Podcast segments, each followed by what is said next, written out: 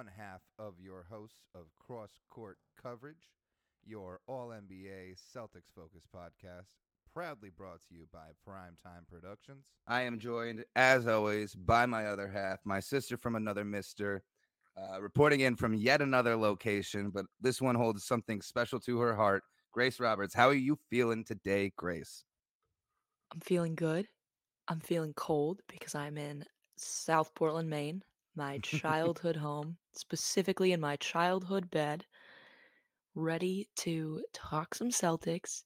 I have been in the South too long, I'm realizing, because suddenly I'm here and I'm seeing people with Bruins and Celtics stuff, and I'm like, oh, go Boston. And I'm like, wait a second, that's normal here. Like, that's not a weird thing.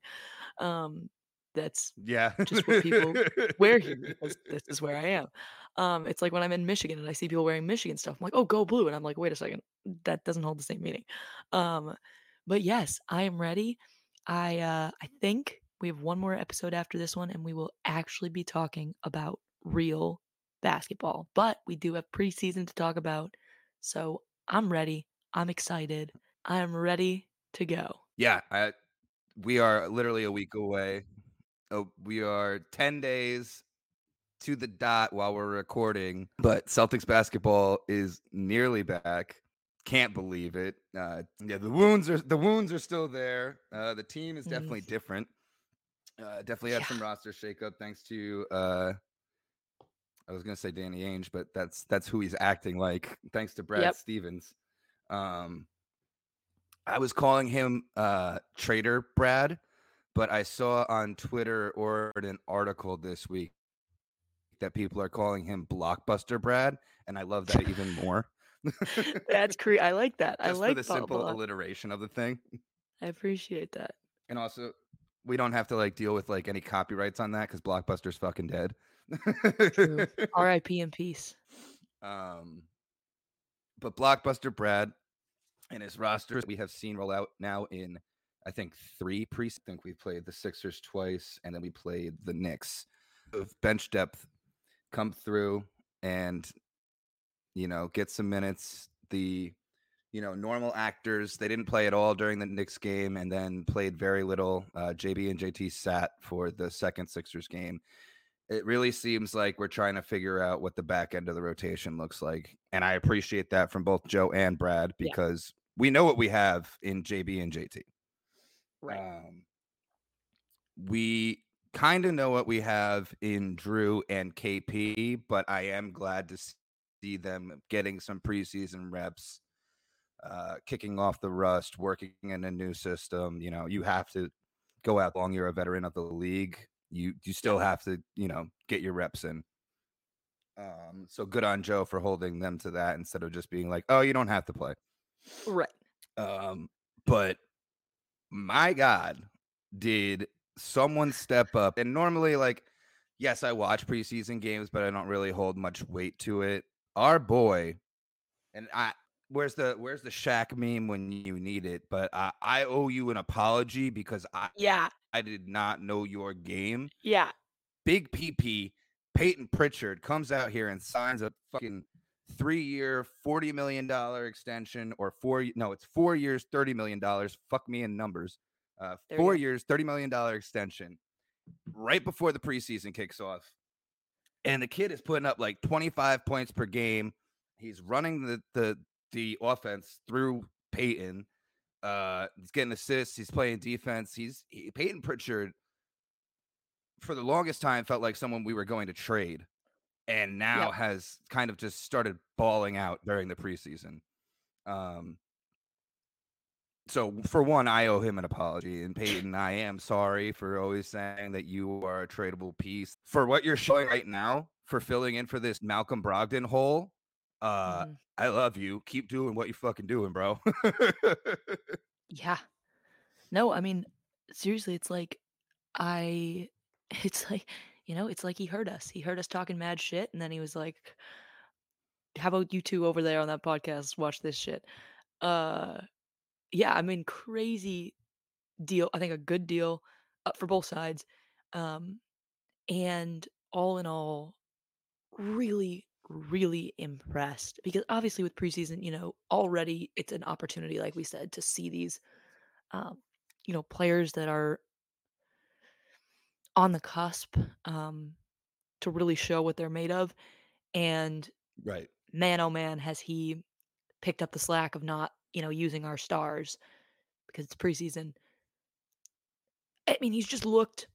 I, I don't even want to say he looked like a different player because I think we've seen shades of this in his career, but he looked like a better version of the player that we need him to be, um, and that we've expected him to be. Correct. So Yeah. I'm, I am so excited.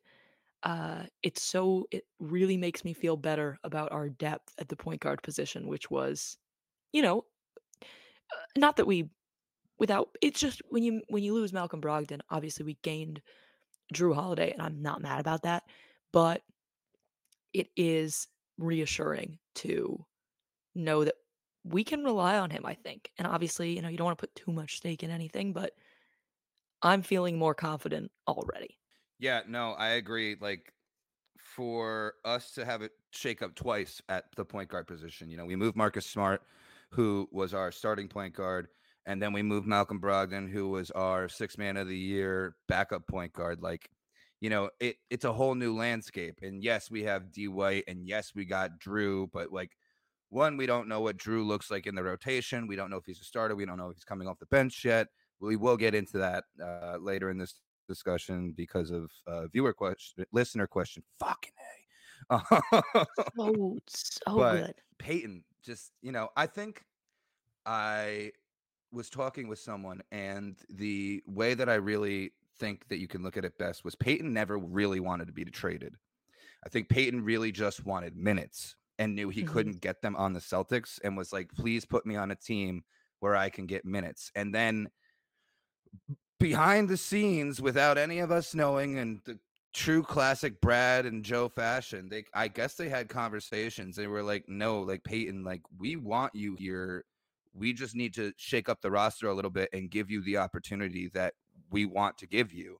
You got to stick it out, and he, he did. And you know, Yep. like unlike uh past preseason or yeah, unlike past preseasons and off seasons, like he didn't really make too much of a. He kind of just kept to himself, and you know, he was. I guess he was doing his workouts and everything and training, and he shows up a day into signing his contract and starts balling out in the preseason, and all of us Celtics fans are kind of like, "I knew you had game, but like, Right. holy hell!" Yeah. Yeah, exactly. I mean, it was so much like uh because I think I'm giving myself and Celtics fans credit. Like I said, I think that we knew that he was a good player and a player that other teams weren't appreciating. But I think we realized we weren't appreciating him. I think that he needed this Mhm. opportunity to step up, like you said. And so I think that this is a really good sign for the Celtics. Um, if he can step it up the way that he has. I mean, it just speaks to our ability to home grow talent. Um, you know, like we have had guys go through our system and take years to get to starting lineup or to a key role position. Um, and it almost always seems to pan out in our favor. You know, it's something that I keep saying is going to happen for JD. Uh, but I will put my hand up and say I slept on it for Peyton. Uh, I didn't really like focus too much. I thought I knew everything about Peyton Pritchard, and I sure as hell do not, because Yeah. I have been pleasantly surprised for three preseason games. I was like, oh, he'll cool off. No, give it to me. And if you keep Mhm. playing like this, Peyton, you're going to get them. Like, don't worry. Yep.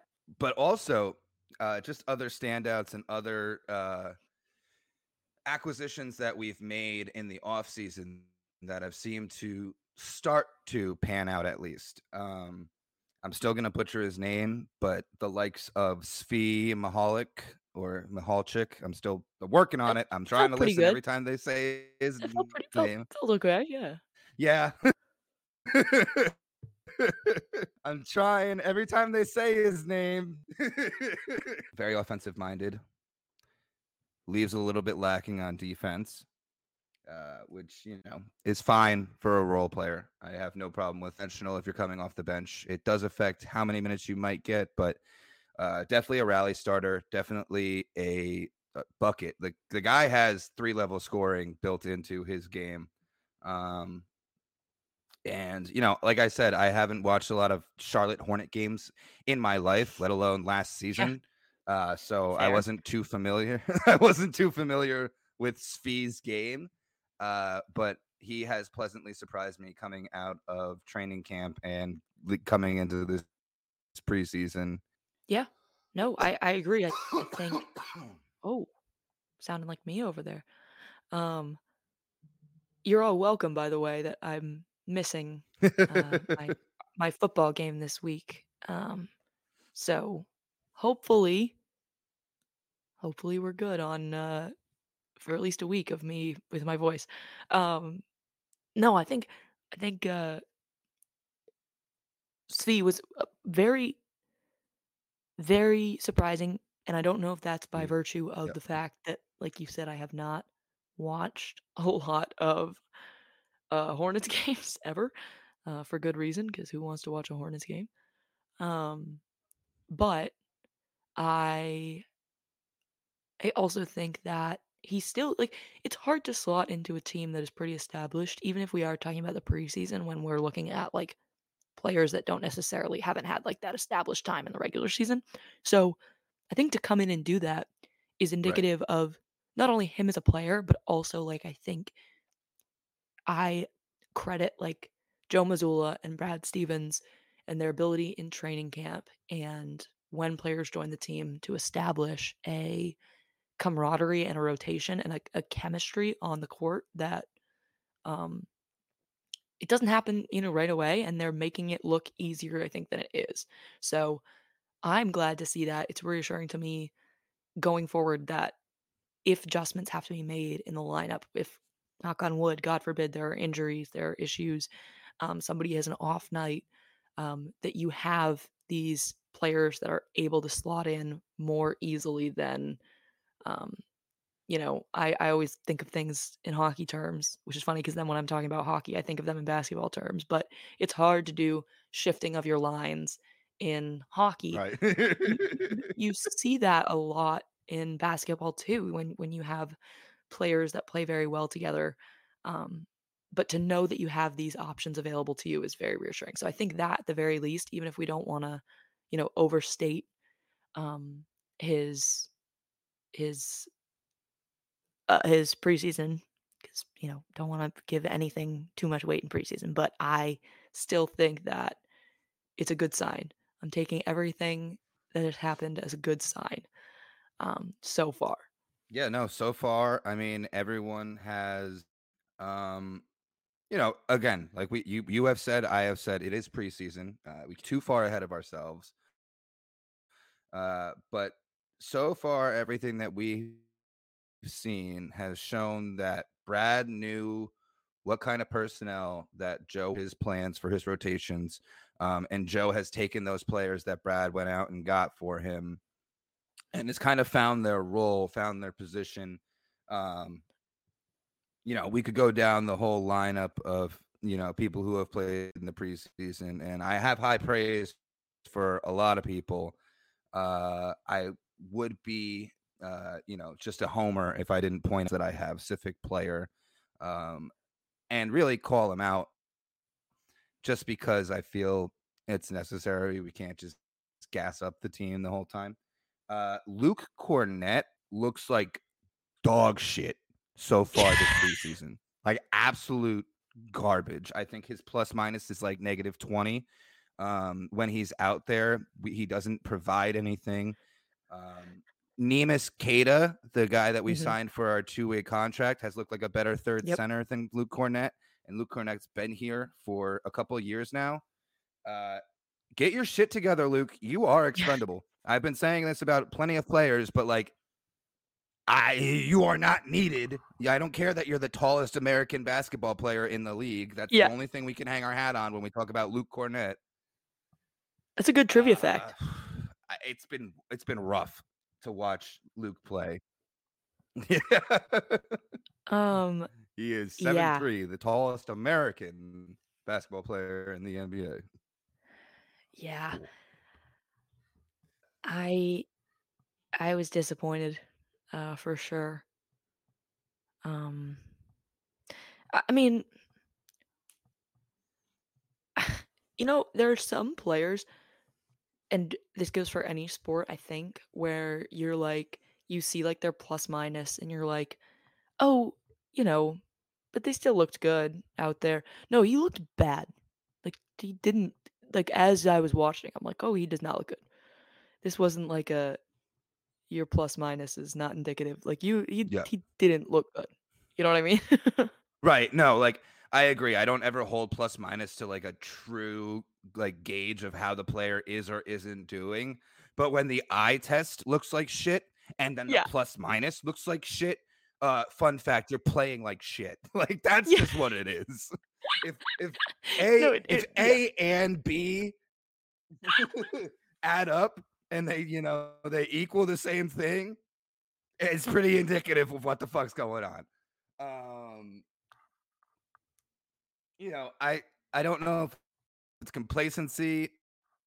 I don't know if it's I've been here before. I I one I hate complacency uh, in any sports team. Your job is not given. Anyone can come up from any point in time, from any role, and really take over a spot. We've seen it. Look at Isaiah Thomas, undrafted baller. Yeah. Yep. like anyone can come from anywhere. So for Luke Kornet to just sit here and be like, I've been on the roster and I've been a rotational guy for XYZ years, it's like, mm, you better fucking not hang your hat on that because. Uh, like all the memes, like Luke Kornet, if he doesn't have a job with the Celtics, it's gonna be like the flipping burgers meme. like, Yeah. Yeah. I mean, well, because like, uh, I don't don't get comfortable, I buddy. You got you got to I put some don't work in. I don't see another team giving him have to burp, wait.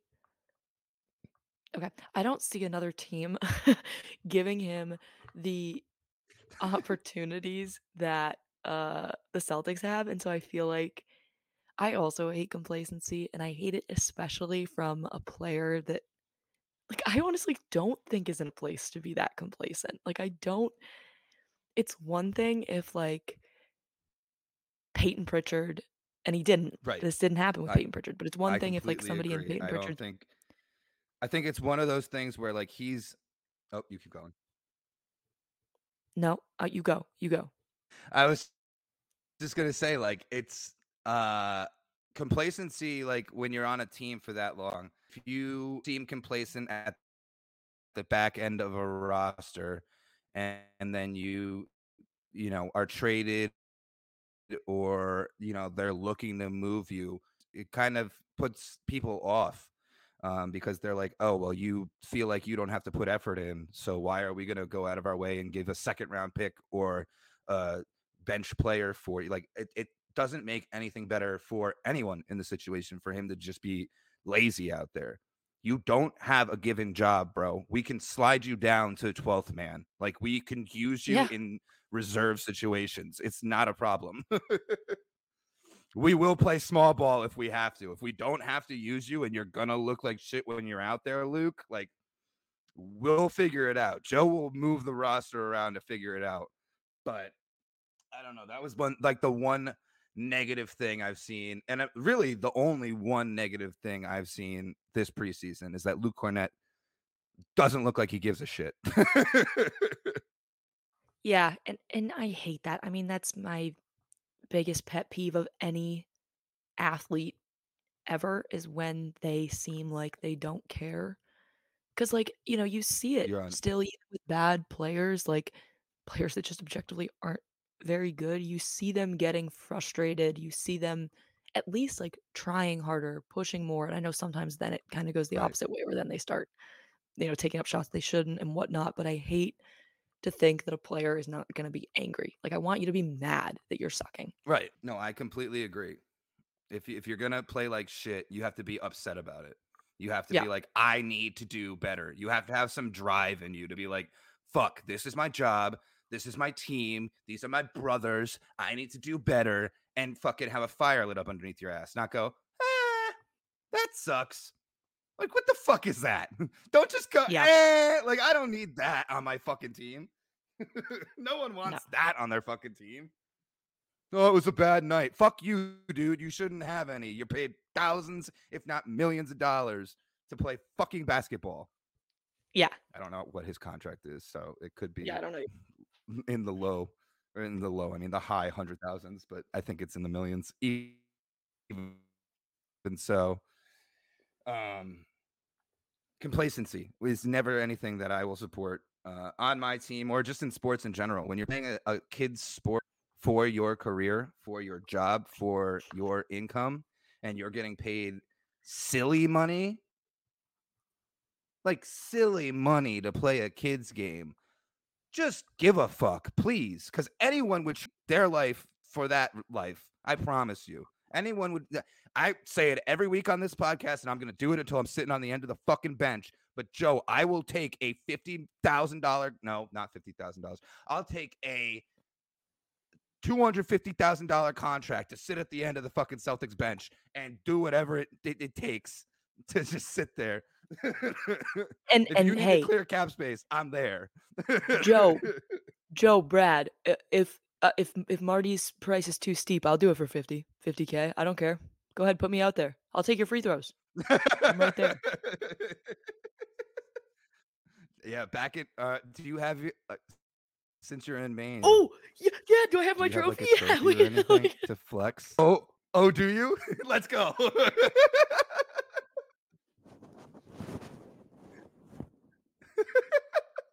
Go.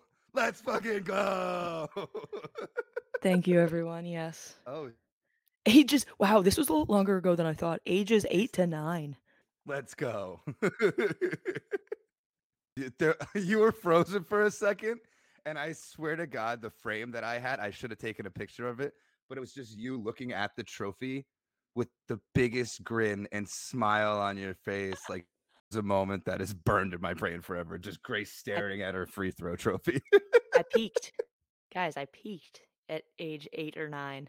that was awesome. You just have the one, the one trophy from your from your uh, free throw championships. I think the other ones were plaques, and I don't have them. I've got plenty of awards over there. Ah, okay. I'm so I'm so amazing and incredible at everything. Um, but no no other uh big trophies from that. The lore of this story keeps getting deeper and I love it. Real. So, uh I don't know if you have any other notes for the preseason or for what we've seen so far. Uh, uh, if there's been any other standout players or anyone else we should, you know, rip apart like we did Luke Kornet. no, I think I think you uh you hit all my uh my big points and I think that we'll have a couple of questions uh, about the Celtics and we'll probably end up noting uh some some other things that we noticed uh along the way. All right. So then the next topic that I had marked down is Miles Bridges was already suspended uh, from the NBA. He, I, I, think it's another DV case. I don't know the specifics of what he just turned himself in for, um, are, but there's something about and I've we've said this before and and uh but there needs to be a higher standard uh for the way that we treat the the shitty players in the league the the players who really actually uh put a uh like a damning mark on the league you know you can't just keep giving these weak suspensions and expecting them to stick and expecting players to learn a lesson or anything like that um, when Miles turned himself into the the cops, like he, he his mugshot came out and he's literally fucking smiling. Like oh, there's nothing more that I off. want in this world to punch motherfuckers like that in the face. Like why the fuck are you oh smiling oh in your mugshot? You're an asshole. Um, yeah, like I I can't stand that. It's like uh, it's like the it's almost not him smiling at the victim, and I hope to God that's not what it is Um, but more him smiling at like Adam Silver in the league because he knows that he still will probably have an NBA career. Yeah. Uh, which is the shittiest part of all this. Yep. Yeah. I mean, I I said it. I was talking to Lauren about, you know, we were talking about terrible things happening in hockey and the NHL, and it's just like I hate. Does nobody else like perceive and conceptualize the fact that we are talking about this so frequently and so many different players is so indicative of how much needs to change. Like this shouldn't be a convert. I mean, it, it shows two things. One, it shows that this is a serious issue both inside and outside of sports that we need to address. But number two, it shows that there is the league is not doing enough to show that this isn't okay because it keeps happening and players keep doing it. And Mm-hmm. it's so frustrating. And yeah, I when I saw that mugshot, I it made my like skin crawl. It made me so pissed. And I just hate that it's gotten to a place where we're complacent about it and we're like, "Oh, you know, this happens. This this keeps happening." Because it's so not okay. And I just I'm glad that that that hopefully he will be held accountable for his actions at least by the justice system if not um, by the league but it's just infuriating it's insane miles bridges you fucking suck i hate you i hope that you never know peace in your life Yeah. Um can't agree with you more, honestly. That's that is what it is. I'm glad that we have a platform uh to speak out against it. I'm glad that, you know, uh and I think most of our listeners would agree. Um and just also like this shouldn't come from Woj or like Shams. This should come from directly from NBA PR.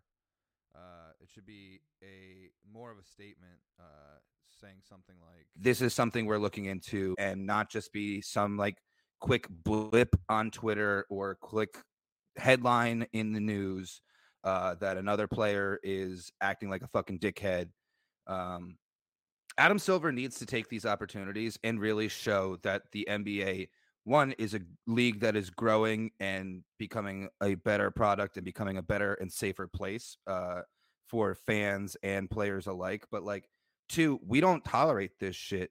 Like, fucking make a stand. Like, who are you going to piss off if you indefinitely suspend someone like Miles Bridges? If you go, you cannot come back to the NBA until you really prove that you can cut this fucking shit out and so you can prove that you can be a good person. You're not going to make any, anyone mad by doing that. So stop worrying about whatever the fuck you're worrying about because I don't that's the one thing I don't understand is where mm-hmm. there's any concern in being harsh or coming down on these players extremely. I think they need to start fucking swinging ban hammers. yeah i mean it you're right i don't entirely understand the the pr of it and the optics because it seems to us as normal people like the easiest fucking decision in the world to be like if you're gonna do this shit you're gonna pay for it like i mean the the player the most recent player they've made the biggest example out of is a guy who didn't hit anyone and it's Ja Morant and if we're gonna do that and we're gonna Yeah. have that reaction, and again, we've said it a hundred times, we're not saying that what Ja Morant did is is good for the sport or like a cool, cool, good thing to do because obviously he's well, first of all, he's a kid and he needs to sort that out. But like, if you're gonna make an example of somebody, make it out of these players that are seriously harming individuals in their community, in their lives, and why we don't do that blows my mind. Like, if we're gonna be this pissy about Ja Morant being an idiot, then let's be really pissy about these people being morally repugnant, you know? Yeah. Uh, there's there's no winning until they they crack down and that's really all it is is you know and i agree with you and i think that's where we leave it is that adam Silver and the rest of the uh, higher ups have the opportunity yet again, and I feel like we've said this before. They have the opportunity to make a statement and really fucking do something. Let's see what they do. Uh, unfortunately, I don't have high hopes in their, you know, it's just going to be another slap on the wrist probably, but we shall see. Uh, in a slightly lighter note, or on a slightly lighter, fucking a, on a slightly lighter note, um, shut up. Night alert. um, our buddy, yeah, yeah, whatever. Um, What? our buddy, James Harden. He's uh he's at training camp and he's at preseason games. He, he's doing the song and dance. He's there, but no intention of being with the team. Uh, they were like get, trying to get a soundbite, and they're like, "Are you a 76er?" And he's like, "Well, the trust is gone." And they're like, "Well, what the hell does that mean?" And he's like, "Well, it's well, you know, like the trust is gone." And I'm like, one, awful sentence. That's basically something that would have come out of my mouth. You're a fucking professional and you're media trained. Get better. Uh, two, what the fuck does that mean? Like, I know that you want to be traded. We all know that you want to be traded, but like, you're not. They don't. They Daryl Morey has made no plan of trading you. He has basically come out and said you're on the team. The, the disconnect between these two men does not make any fucking sense to me, Grace. Put it together for me. They're doing like this, like Wild West standoff. Like, who's gonna budge first? and they're the two most stubborn people ever. It's like neither of you, neither of you are going to budge and you are both going to pay for it. You're both going to pay for it. James Harden, you're going to pay for it by either being stuck on a shitty team and not playing basketball. And that sucks, I guess, for you, but I kind of don't have sympathy for you. Or Yeah. Daryl Daryl Morey, you're going to be stuck being the guy who was so insistent on keeping a guy who didn't want to play on your team that you have a basically a a a dead man on your roster. Just somebody who is not there, doesn't care because you can't make him care. You can't make him do anything about it. It's Yeah, it's just just a- a waste of space on your roster. it's it's and every day like every time i'm like oh maybe maybe when he showed up at training camp oh maybe we're here we're doing it uh, we're doing the thing nope just kidding we're not he made like some stupid comment that was like it's, it's like a marriage well it's awkward when the parents are trying to get along for the kids it's like a marriage. they're trying to get along for the kids, the kids being everybody watching this, and I'm like, I can tell there's something weird going on. I think you don't have to pretend anymore. Um I just I don't I don't understand what's going to happen. I think Yep. I think I'm all the way at the point. I think my new prediction is I I don't think he's playing in the league. I don't think he's going to play. That's crazy. That's just wild. I mean, there's I I don't I don't disagree with you. Um like I I don't I agree that I have no idea what the fuck the solution can be in this Yeah. situation where you have Daryl Morey just holding his ground and James Harden just holding his ground and us and the teammates are like the kids just being like, "Oh my god, divorce please. Like n- this is not good for anyone. Please Right, this is not fixing it." anything. like Yeah. figure out some kind of solution, bring in arbitration, get some fucking lawyers together. No one wants this anymore. No, I I think that um, go ahead. it's wild. Like I thought the, the Dame thing was a mess. This is worse. Oh yeah. it's worse. It's worse because the characters involved are worse, I think. I think that James Harden just i- in general is a a piece of work. Um and I think that on the other end of it, Daryl Morey and look, I'm a prideful person. I'm a stubborn person. I stick to my guns. So I think Daryl Morey, this is so much about pride. Like this guy's talking mad shit about me. Well, sucks to suck. but like I I understand on Yep. principle why you want to why he wants to stand by this, but oh my god, please make it stop. Please make it stop. we all want off of this crazy fucking roller coaster ride. I didn't Yeah. give you my tickets for this one. I'm just strapped in and I want off. Yeah. Yup. Wildness. It I I almost I think I agree with you that he's not going to play. I think that Daryl Morey, I think that where we are is where it's going to be. Daryl Morey's Yep. not going to trade him, and James Harden's not going to play. And that's Mhm. where we're going to sit. And it's going to be fucking weird. And. I don't know how, but how long does that go on? Like, how one is it allowed because James Harden was an all star. So, because of the new rules, he is quote unquote supposed to play. Um, He's gonna he's gonna rack up fines. and even if he's allowed to sit, even if they like find some like, they're just gonna keep finding the Sixers. hey Daryl Morey, now I'm hurting your wallet. Trade me. Yeah. he's gonna be like, yo, ca- just more and more money every time I don't play. What are you gonna do? Jesus. God, Well, it's a mess. The I'm other glad it's on it, the six. It's the Sixers too, so like Yeah. this is great. the other part of it is um he's he's making it so much more difficult for Dar- Daryl Morey to trade him because every team is looking at this and going, I don't want to be next. I don't want to be the next team that he comes on and does this to because we've seen him do this before. I don't think any team wants to be the next victim of it. So it's, Ex- we know James this is Harden James Harden. right. This is hurting his trade value immensely. Like every single time he chooses not to play, every time he comes out and says something, it is going to get more difficult because no team wants to deal with that. Understandably. Yeah, no, it's it's just ugly. Every way you look at it, this whole situation is one comical. I am so glad that I am not a 76ers fan. I have friends who are 76ers fans. I could not imagine if this was my team and we were going through this fucking headache.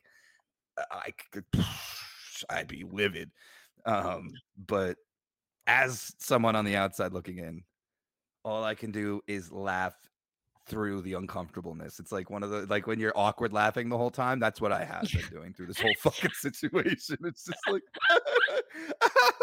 when do we leave? When is it over? um, I, yeah, I, it's gonna be interesting. I don't think there will be any resolution before the season starts. I think we have to just buckle in and keep smiling through the awkwardness because it's going to get a lot uglier before it gets figured out. I think that's the truth of the matter. Yeah. But our lovely listeners got that right. Hell yeah, meat man. Self clap. Um, provided us You- with some So. Do you did you just say boop, boop, boop. self clap? Do you mean self high five? Because a self clap is a regular clap. fuck. Self clap. As opposed to what?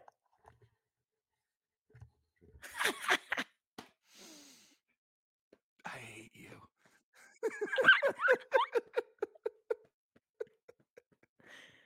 Oh.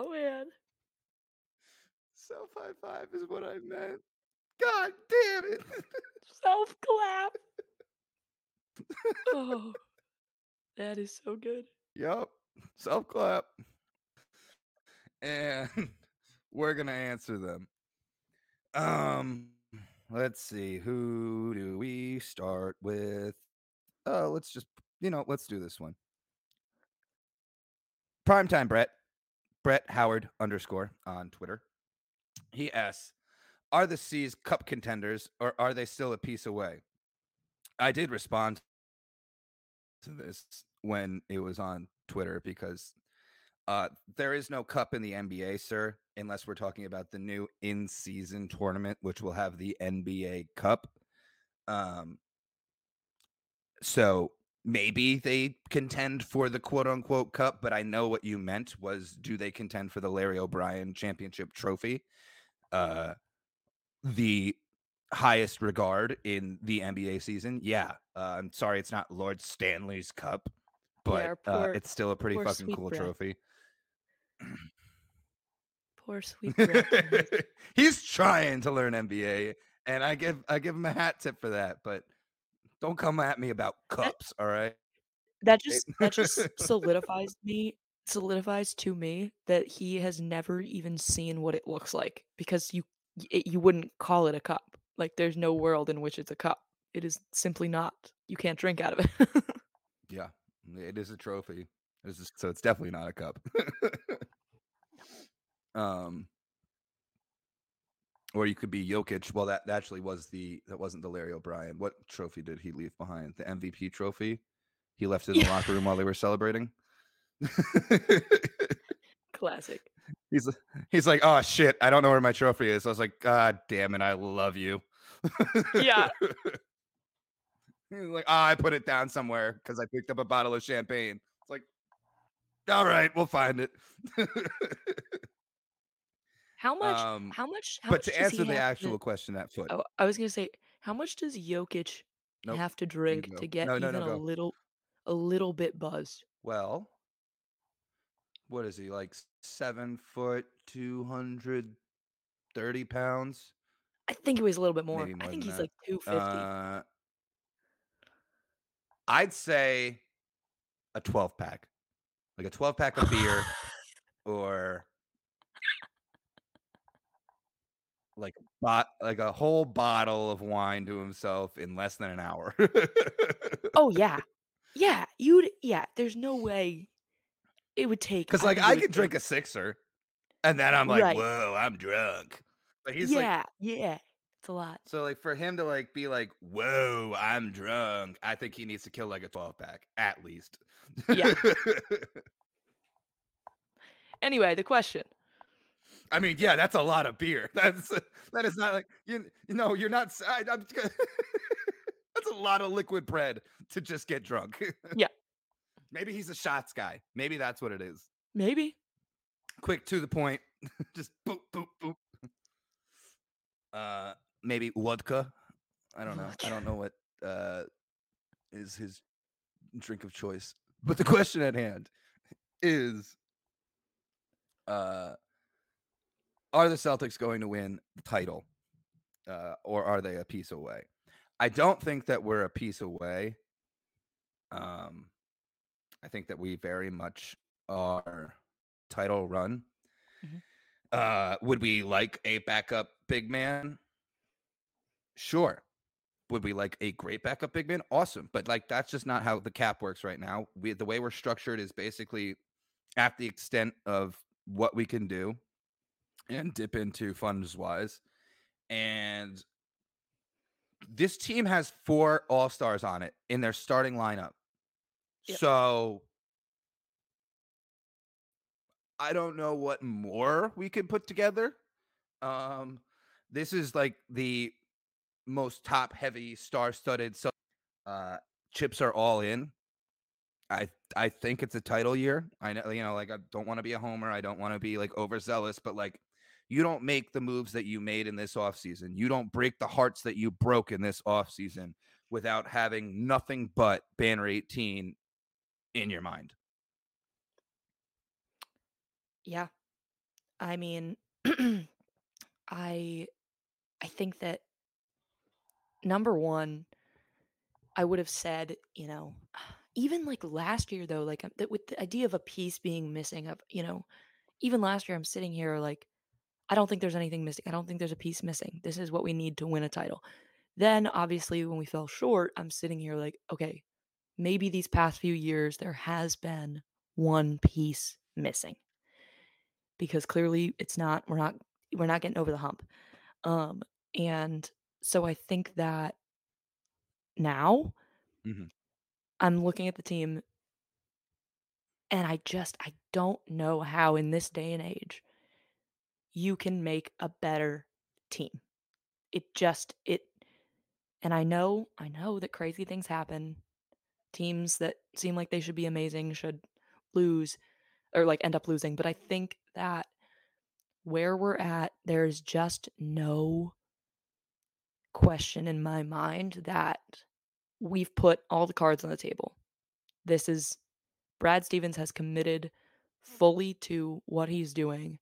And I think that if they pull it out, when they pull it out, knock on wood, I I think that we will Mhm. look back and consider these moves made by Brad as some of the most unexpected, but also truly brilliant risks and building blocks I've ever seen in a- in a single offseason.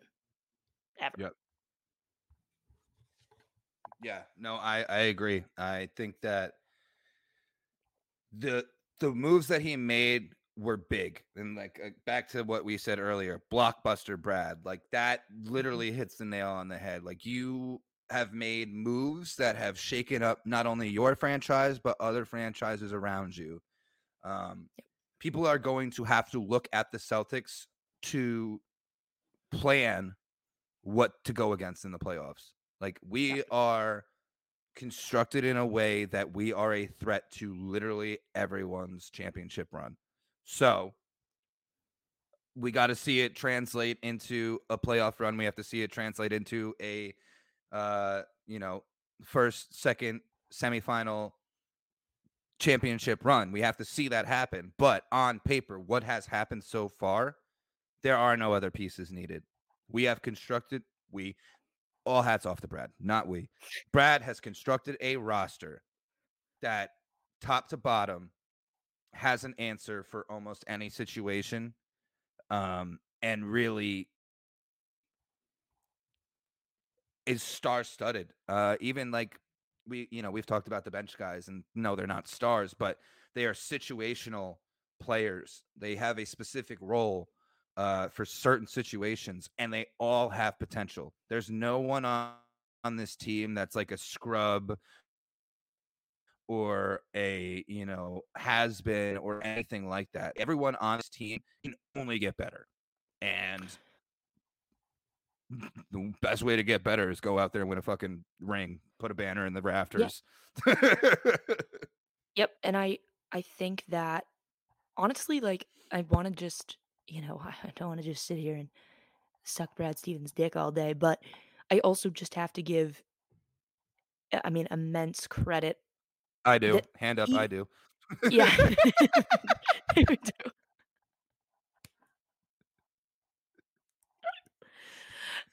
I think creating we love you, Brad. Out of, love you. Creating something out of nothing is the biggest. And I don't mean nothing. I don't mean that in the sense of like that the team wasn't already great because obviously we were. I mean something out of nothing. Like we were sitting here like there is no way in hell we could ever get Jrue Holiday somehow. I know how much we want him. Right. We knew that we were in the talks for him, but we you heard our podcast. We more or less dismissed it entirely. We were like can't happen really. Um Brad finds a way. All else fails, Brad finds a way. Yep. Uh, just want to add a side note. That was like a platonic dick sucking of Brad Stevens. Like, Yeah, oh, yeah. Platonic, strictly platonic, you know. the metaphoric, the me- me- strictly platonic. Just you know, good job. Yeah. Uh, it's like a pat on the back. Same thing. Uh, Exactly. it's just a little bit more, you know? It's a little bit more of a than a pat on the back, you know? just- That's it. That's it. Fuck. uh, all right. Well, I think that answers Brett's question. Thank you for providing the question, Brett. Please learn what the trophy's called. Put some respect on the name. uh, the next question is from Tommy Bennett at TJ Bennett, Bennett with three T's, 37. Uh, is Boston the team to beat in the East? Who is the biggest threat to them this season? So I think that really, you know, bounces off of what we just said. Uh, we are the team to beat in the East. And I'm not saying that again, not because we're a homer, but because of the moves that Brad made, because of, you know, Brad did what most GMs are afraid to do this offseason. Mm. Brad took people that people have emotional attachments to and said, fuck it, I have to do business. He ripped Marcus Smart away from us and it broke our hearts. And then as that was healing, he ripped Rob Williams away from us and broke our hearts again. And like emotionally, Celtics fans are in shambles and they're like, oh my God, I can't believe that happened. But if you take two steps back and look at it and go, look at what we got, look at what we turned this into, look at, and like you even have to rewind a little bit more and look at how little we had to give up to get Malcolm Brogdon, how Mm. little we had to give up to get Malcolm Brogdon. And then you package Malcolm Brogdon with Rob Williams and you get Jrue Holiday. And like it's nuts. What he has done is cold, hard business to get us to be the team to beat in the East. And I think that he has succeeded in that. Um who's our biggest threat though? I don't think it's Milwaukee. I don't think it's the Sixers. No. I don't think it's Miami, even though they always have our fucking number. I it, if it's gonna be anyone this year, and you know, Grace, you may have a different take on it than I do, but I feel like a weird team like the Knicks or Cleveland or you know someone on the up and up who is actively constructing a roster and still has the availability to shake up their roster and you know make one or two moves during the season to really solidify their quote unquote playoff run. I think it'll be someone like that where you know they can get a piece around Donovan Mitchell or they could put pieces around Jalen Brunson. They still have flexibility. The Sixers, Milwaukee, Miami, they're kind of like locked in where they are. They are who they Mhm. are. And Brad looked at those teams and were like, okay, I'm going to do this, that, and the other thing to make sure I can beat those three teams. So I don't necessarily think they're threats to us right now. But a team that still has flexibility, like the Knicks or Cleveland, could sneak up and fuck around. Yeah, I mean, I was so when we were when I was getting ready to record, or when yesterday really, I was sitting and thinking about the questions that we were asked, and I, in my brain, I assume I knew that you wouldn't say the Bucks, so I was trying to plan ahead for what you would say, so I Yeah. could fight you on it. Um, and I thought that I felt like the Knicks, you would probably say, I didn't think about the Cavs particularly, but I honestly, now that you say that, Mm, I do see, I mean, I see young, scrappy teams being tougher in general, um, just mhm, because of of what we sort of have. Because I think what we have is stability and uh, very set. You know, and I'm not, I'm not. This isn't me, uh, you know, coming at Joe Mazzulla not being able to adjust because I think he can and he's learning how to even more. But Yeah. I, I do feel like you put in a team that sort of is is buzzing, is doesn't have a lot to lose. I think that's another important part of it, and is willing to be scrappy, be tenacious. Those are just the teams in general I think that we'll have trouble with. Um, mhm. I still think I still think our biggest contender, the other team is is the Bucks. Um, I know, I know you and your take on the Bucks, but No, no, no, no, I no, no, no, no, no, I just think that I'm I'm I'm taking off my homer hat for a second, throwing it over there. I I think that if we were Bucks fans and we're sitting here as or even just objective people, fans of a different team and and looking in, the way that we're talking about the Celtics building, I think the Bucks were building to beat us. I don't think they accounted for us to uh get uh Jrue Yeah. Holiday from them. Kind of their no, they last thing that they to happen. Um, but I think that they are building to be a team similarly that can beat sto solid teams that have really, um I don't know what the word is, but really locked in rotations and, um, chemistry and ability to Just play like s together. yeah, set roles and chemistry. Yeah, for sure. Right. So I I think that that is why they will still be tough because I think they are also going to be a team that, on the other hand, does have a lot to lose. I think has a lot to prove. Um, and so because they don't wanna be the the ones they now I think especially in the same way that I think for us, Jrue Holiday adding Jrue Holiday as a weapon because now we're using him against them.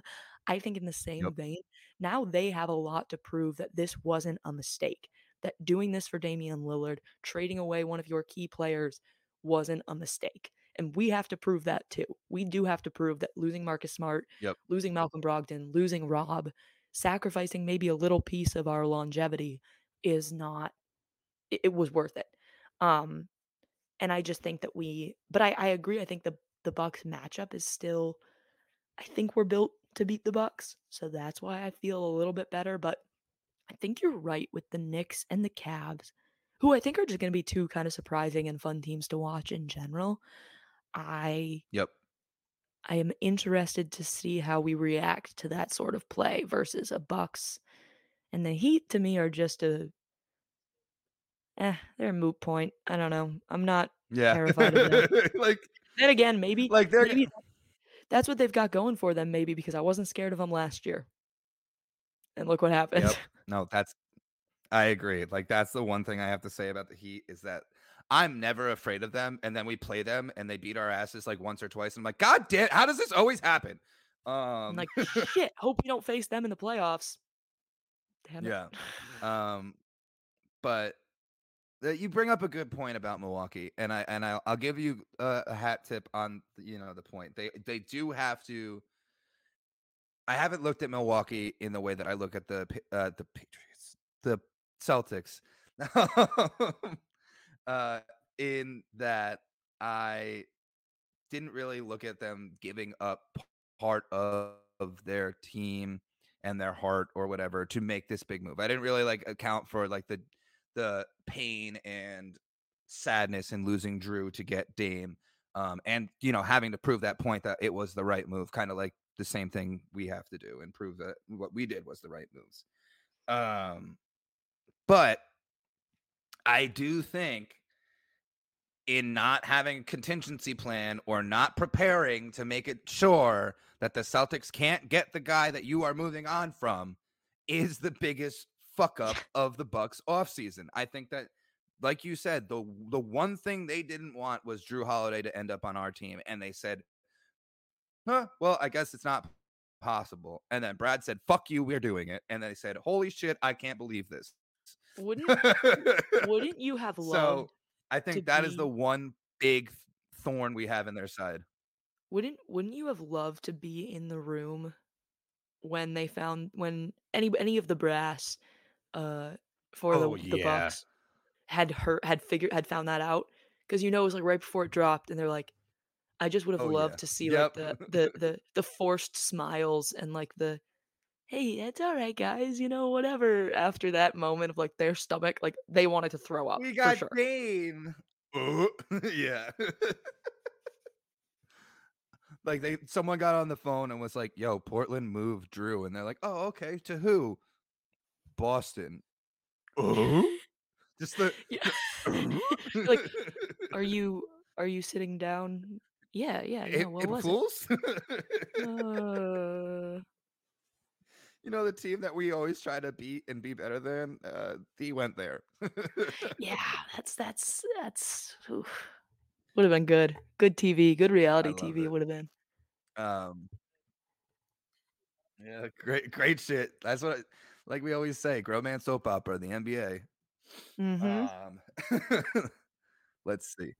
Uh, the next question comes from our buddy, Chris Davis, at Chris J. Davis 11, uh, on Twitter, any players flying under the radar that could make a significant impact this season? Question mark. Uh, he did not specify whether it was Celtics or NBA in general. I'm going to focus on the Celtics. Grace, go wherever you want with it. Uh, but one under the radar, and I specifically left him out in my preseason coverage because I wanted to talk about him here, is Neemias Queta. Because of how bad Luke fucking Kornet has been during the preseason, Neemias Queta, who signed a two way contract with us, uh, has been shining. Uh, he is a putback machine. He is a rebounding with tenacity player. Uh, he lives under the rim. He is a big man, and I love a big man's big man because he is just reminiscent of body in the paint. Um, I love it. I think that if he can make the 15 man roster, or even if we call him up enough uh, from the G League, it will make a difference. I think that he is someone that I knew very little to nothing about when we got him. Mhm. Um, and now that I've seen him play in the preseason, I'm fucking juiced. Uh, and Luke Kornet is holding the door open to give him a position. Yes. Yeah. Well, yes, I agree. But then I was sitting here and thinking about this. I mean, Marty, we can't I don't I don't I don't want to be the NHL and Bedard, but we we can't sit here and pretend we did not witness what happened. Yeah, we gotta we gotta we got we you know we have to. He's shaking his head at me. I didn't see it. I didn't see a damn thing. I saw plenty. Mr. Wembanyama was electric. I'm sorry. I'm sorry. yeah. I'm No, you're I'm not right, gonna sit here and pretend that he didn't blow my socks off. I mean, it truly was what I think everybody was waiting for Bedard to do in the NHL. He did it. I get it, preseason, whatever. But No, but like against Chet, that's the problem. Is like it was. I know. And it was. It was. Eh, yeah. it it was I honestly, I'm I'm I don't want to lay it on too thick here, but it was special. It was amazing to watch. I'm very glad because there are a lot of doubts. I mean, about a player his size, his body type. Um, go ahead, go ahead, Marty. Marty's raising his hand. Go ahead. Yep, go ahead. Go ahead. No. No. Yeah. Hand up. My bad. Um. Yeah. Mm-hmm. That's what I Philly. thought. I feel like I personally own a owe an apology to Philly. Yeah. Yeah. No, I loved I loved our friend Philly, who is uh is a, a Celtics fan, but also a big Spurs fan, um, because of you know where he is from. So I think that you know I I, I do have to give credit where credit is due. I'm I'm not saying that he's going to be able to like entirely lift this franchise back to greatness immediately, but man, if I'm a Spurs fan, I'm really happy and I'm really excited to see what he continues to do. Um, because just, I mean, being a player his size and doing what he was able to do, I think is outrageously impressive. It reminds me of, it's more, imp- I mean, not, not saying he's better than Kevin Durant, but it, it reminds me of like how much people looked at like Kevin Durant, even Giannis, like, and at their sizes doing things that I think is unexpected of them. It is cool to see how that that sort of player can exist in the league pretty effectively now because it has changed a lot. Um, and I I think that it's cool. So I'm Yeah. I'm giving it to Wembanyama. I I gotta I gotta say I'm excited to watch him. Um, but on the Celtics, I obviously Peyton Pritchard we talked about big big deal I think to see him. Um, you know, and and I I'm I'm not mad about uh Svi. I Svi. Svi. I I I I think he also pleasantly surprised me. Yeah, because I can't say his last name, so we're going with just Svi. yep. Um, I'm I was pleasantly surprised. Um, so I think those are a couple players to watch and keep an eye on. Um, I do think still Chet Holmgren is is playing very well. Um, so I'm excited for a lot of these young players. They're cool to watch. It's exciting to see how they will change the game, you know, come five, six, seven years time. Um, so Mhm. shout out Mhm, Wembanyama. mhm. You're pretty cool. Yeah, yeah, yeah. Yep, yep, yep, yep, yep, yep. Cool, cool, cool, cool, cool, cool. Um, I have my vendetta against Victor Wembanyama solely because he is killing the game that I love. Um, Mhm. the, the exact reasons I love Neemias Queta are the exact reasons I hate Victor Wembanyama. The truth of the matter is, though, the kid can fucking ball. There was one play in that game where he went up and under and around like three players and just did this finger roll fucking layup. And I'm like, you're seven foot something and built like a fucking spaghetti noodle. How in the fuck did you hit this shot? Pipe Um, cleaner. Pipe cleaner vibes. Yeah, fucking pipe cleaner vibes. The wacky inflatable arm guy, like whatever the fuck Yes! called. Like That's a good one. That's a good comparison. he as much as I do not think he will be rookie of the year, I every time I see him play feel closer and closer to eating my words and putting my foot right in my mouth. Would not be the first time that Marty has been has been yeah, shut up whatever. by a- a- a prediction that he made.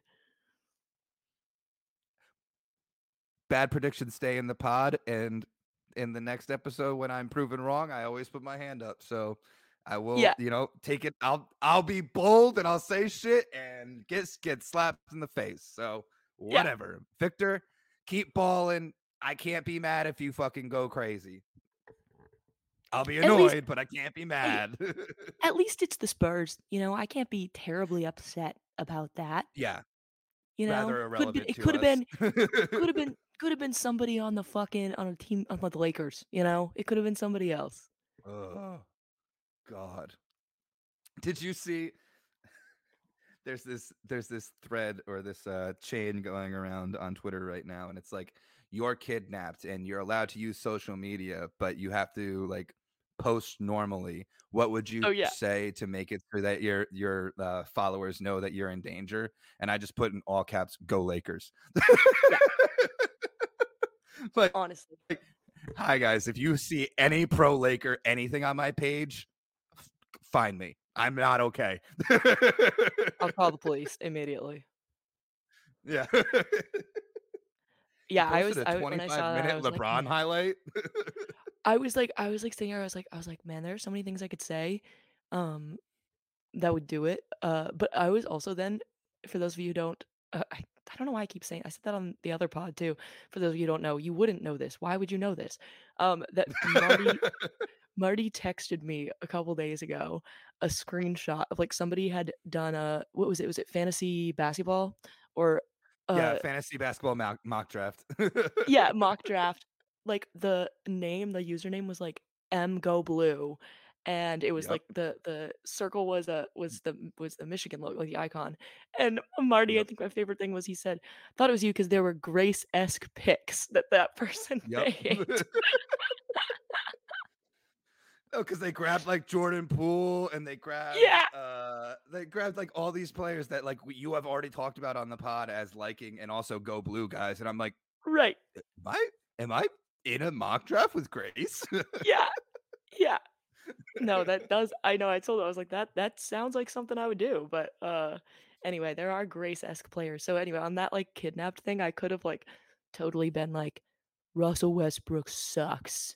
I'd be yeah. that, that that's you won't hear me say a single bad thing about Russell Westbrook ever, ever. I don't care. Right. I don't care. I don't care. Never has she ever said a bad Mm-hmm. thing about Russ. Mhm. Mhm.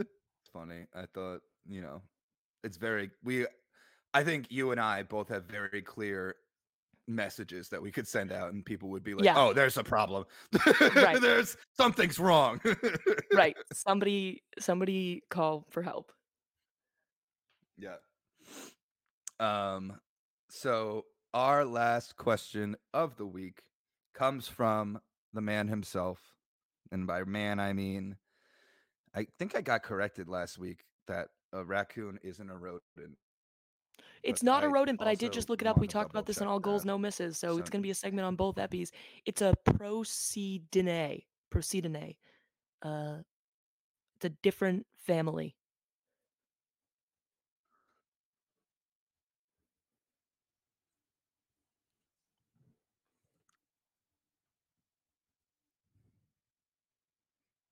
Procyon, Procyanid genus. Yeah, they kept they kept Okay. the Latin, the so Latin, they're not rodents. and they're not marsupials. The, they're mammalian carnivorous carnivores. I can't fucking read. Mammalian car- carnivores have powerful jaws and teeth, distantly related to cats and dogs. Common evolutionary ancestor with bears. What the fuck? I believe it. I always thought raccoons were just like little giant, not little, giant rats. Apologies to the the raccoons uh, that listen to our podcast. I specifically know one, but maybe he's related to other raccoons. Yeah. Um, Philly maybe they, they get to, they get together in a little in their dumpster or whatever. in their dumpster, and they're when they have Sunday dinner at the dumpster outside the Italian restaurants. Yeah. Uh Philly cheesesteak, eucalyptus Richard. He asks, uh, what do you guys think our starting lineup will be? What about the bench rotation? Thanks in advance. Signs it off like an email. Thanks in advance kills me. Very a very a very formal raccoon. Um, Yes. Well, I, I feel like we've gone all up and down with this uh, starting roster throughout the dog days of the summer, and you know it's changed dramatically multiple times because there have been dramatic changes to the roster. Um, but now that the dust is settled, I don't really think there's another move coming. Grace, who is the starting five?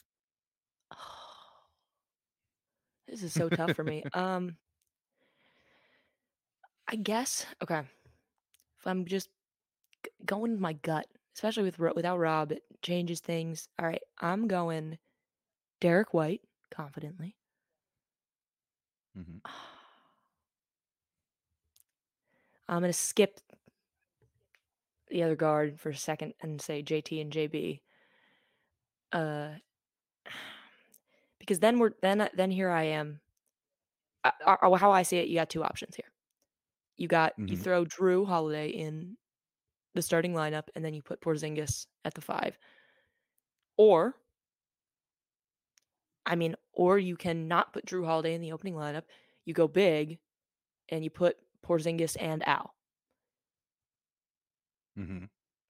but I don't. I I think I like the first one better because I think Porzingis and Al offer similar skill sets. So I think I'm gonna go Derek White, Jrue Holiday, Jaylen Brown, Jayson Tatum, Kristaps Porzingis. So after you went through that whole mental exercise with yourself, you did come up with the starting five that I confidently want to see. I want Yeah. to see Joe roll out this small ball, uh, whether it's D White or Jrue as the starting Mhm. point guard. I think that's interchangeable. Um, then the other one's playing shooting guard. You bump Jaylen up to small forward. You bump Tatum up to power forward, and you play Kristaps. You give Mhm. Al the chance to come off the bench. Uh, maybe if Al starts off the bench, we see him in more back-to-back games because there's not so much of a pressure for him to, you know, really put the minutes in that he he Yep. I think that we are built to be a small ball team. The way that we are constructed, we don't have big men. Luke Kornet sucks. Neemias Queta Yep. has to come up. Um, you know, we are thin at the big man position. Let's utilize what we have in guards and wings and, you know, stretch fours and really just lean into it. Joe wants to shoot a million three pointers this season. So let's lean into it. Yeah. I I agree. I Um, think that in the end, that's most conducive, especially because because of the lacking of depth now. I know it felt like before we were like, "We have so many big men." But nope, just kidding. right. Um, so we kinda have to, I think, spread that a little bit more. Um, and even then, like, our big men are not really true big men. Al Horford a little bit more, but still, like, a lot of what no, we they're rely these on him what we rely on him for is his ability to stretch the floor, and I think it's gonna be the same thing with Porzingis. Um, right. So we have these new age stretch Right, exactly. space the floor and everything. Which is crazy. We don't Here's I have know it's crazy.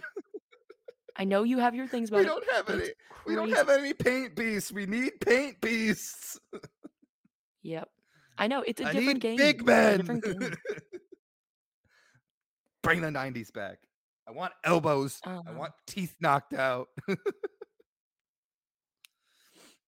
uh, I'm texting my my brother just arrived in my house, and they are so loud, so I'm texting, "Can you guys be quiet? I don't need any I guest stars them. on the pod." Um, yeah, I think I think ultimately that's the best, um option just with what we have to work with. Does the depth does does does that worry you? Does our lack of depth at the big man position worry you at all? N- no, not n- me personally, yes, but me as a Celtics fan and me looking at, at the roster that um the roster that we have constructed. Well, because like for me, I want big bodies. I want you know DeAndre Ayton's or not DeAndre Ayton's. Scratch that. Reverse it. DeAndre Jordan's and other like those esque players. I love that kind of guy, but just doesn't exist in the NBA anymore. It's not what you know. Raw. Uh, Jesus Christ, Joe and Brad have constructed.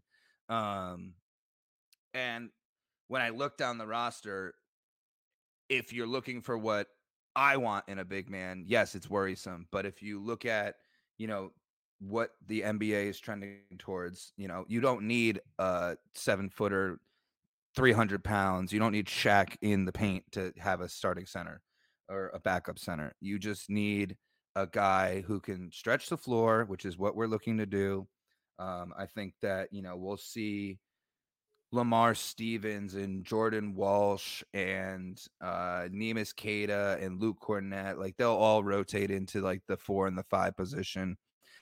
We're gonna play a lot of small ball. We just are. Um, and I Yeah. think that we've we've always wanted to like run double big man, and it hasn't seemed to work, honestly, in our favor in the last few years. Um, you know, we we haven't gotten over that hump we haven't. And so I think changing it up and running with a small ball style team, uh, while I am weary and, you know, optimistically worrisome, I think that there's a chance that it can work. Yeah, I think you're right that, But like, we're we've going seen we're going away from the game I love. We're going away from what I grew up on. yeah, we've seen and we've seen them try to do I mean, we saw, like, times when it was Rob and Al, you saw them try to still, like, play that game of still having the conventional big man, and then you have the one that that stretches the floor, and now I think right. it's just the game is changing, yes, but I think the Celtics are leaning into it and are going with what they think is gonna be productive, which is really not having a a true, true big man, um, the way that we had in Rob. Um, so I don't know, it, uh, time will tell. Um, I feel like we you're right that we tried the other one. Um, it's time to go with this. I'm not I'm not upset. I'm just sad. I'm just disappointed. I I just missed the big man. They killed them. They killed him dead.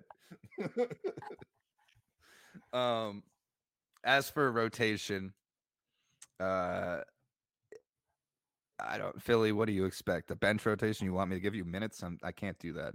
Um Biggest six biggest bench pieces. be How about that? uh Al. I- yeah, I think that the six man is probably going to be either Al or Peyton.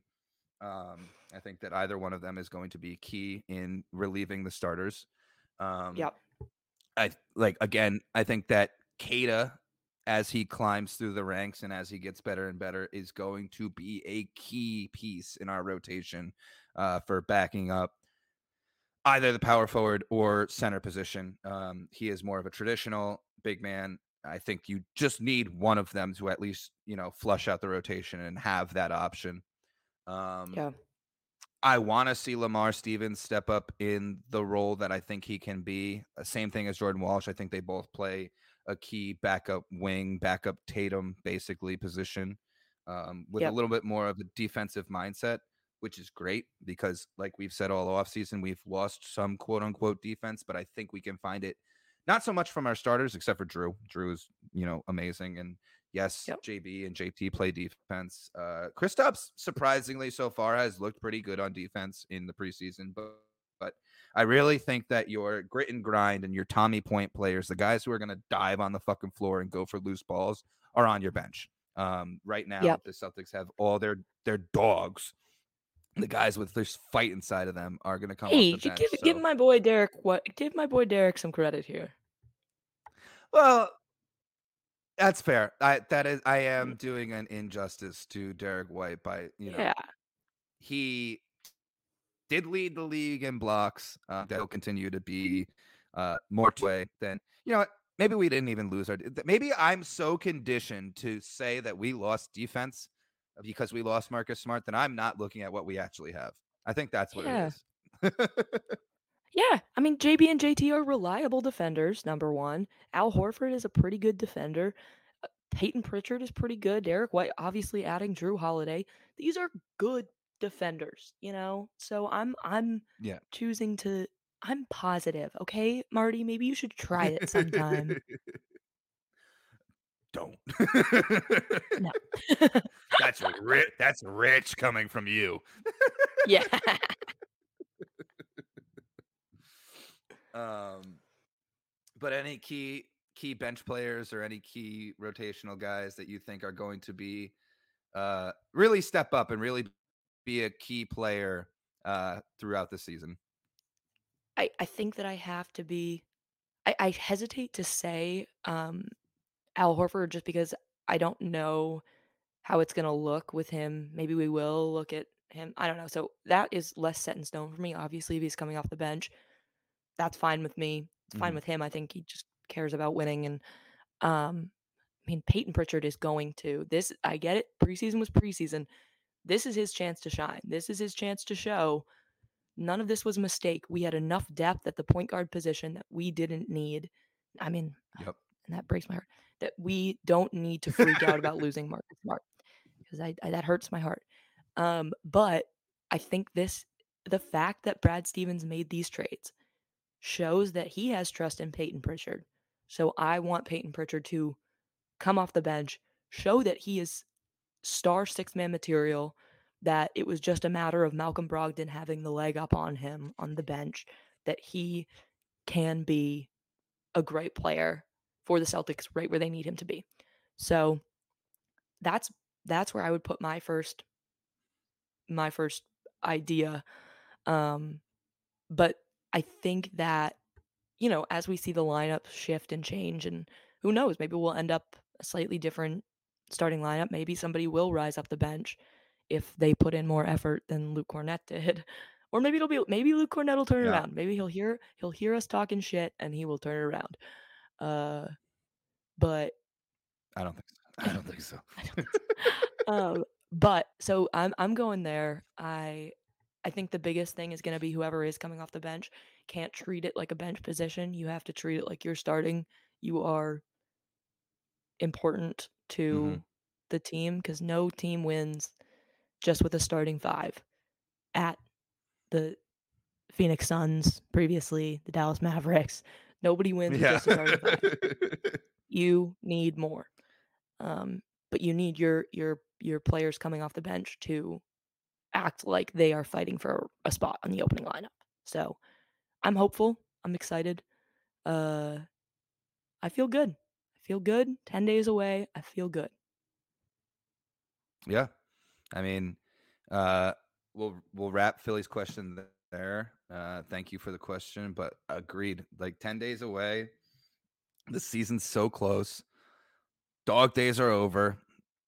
You can put a fucking fork in them. They're done. We have made it.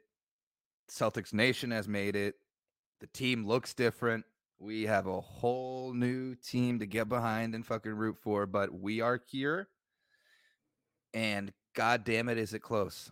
Uh the next time we record will be days away, well, mere days away from tip off of the 2023 2024 season.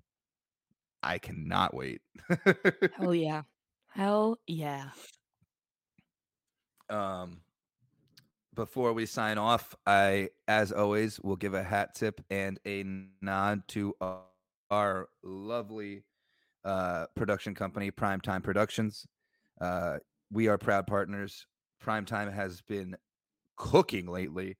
Uh, Oh my god! A whole bunch yeah. of new pods coming through. There's co- college football pods, uh, normal football pods, Patriot pods. Uh, there's a Colts pod. There's the all the hockey pods. There's everything. We are the articles flying out in every which direction for every sport. Uh, be sure to check out the website primetimeproductions.net uh, to find articles and to find you know other podcasts besides cross court coverage because obviously we're your favorite. That's why you're listening to us. But there are Yes. other great podcasts on this network. So give them all a shout out or a check out or a listen. Um, you can find us on Instagram at primetime productions underscore. Uh, and you can find us on Twitter at primetime prods, P R O D S. Uh, like I said, lots cooking up. The, the uh, basketball season may be just starting uh, in, a, in, in a little more than a week, but hockey did just kick off. So Oh, the hockey yeah. coverage is the hockey coverage is live and Oh, yeah. real now. Uh, football's, you know, football's been rolling. If you're a sad Patriot fan like me, there's plenty of podcasts that can cover Hey, that for you. So there's no need to worry. out. Patriots fans, Patriots fans, you got you got the Don't. Don't. Don't. the Drake Maye coming at you Don't. soon. No. You're welcome. No. You're welcome. Marvin Harrison Jr. The Ohio State. Boo. Buckeyes. We need a Go wide blue. I don't think receiver. I've said that. I don't think I've said it this episode. Go blue. Yeah, I don't I don't think it came up. um, but yes. Prime Prime Productions. Love you. Check everyone out. Honestly, lots to look at, lots to check out. Get in there, spend some time on the website, drop some ratings, drop some reviews, leave comments. Have fun. Uh, but as we have said, the dog days are one step closer to being over, one step closer to being done. The next time we record, we are going to be doing pre game conversation for the real season. And it's been a hell of a ride, but we're here. Hell of a ride, baby. Fuck yeah. Can't wait to see you all on game day or day two days before game day. But we'll be there. We're ready. We're ready. we are ready. You better get ready. Uh, yeah, get pumped. Listen to some fucking shipping up to Boston and every other Celtics fucking hype song that ever existed. This is a banner season. Fuck yeah. Bookmark it. This is a banner motherfucking season. 18's going in the rafters, and we're all going to be along for the ride. Book it, baby. I book it. I, I am Marty the Meat Man. She is Grace Roberts. We are cross court coverage. We love you. And one last time before the season fucking kicks off, go Celtics or go fuck yourself. Hey.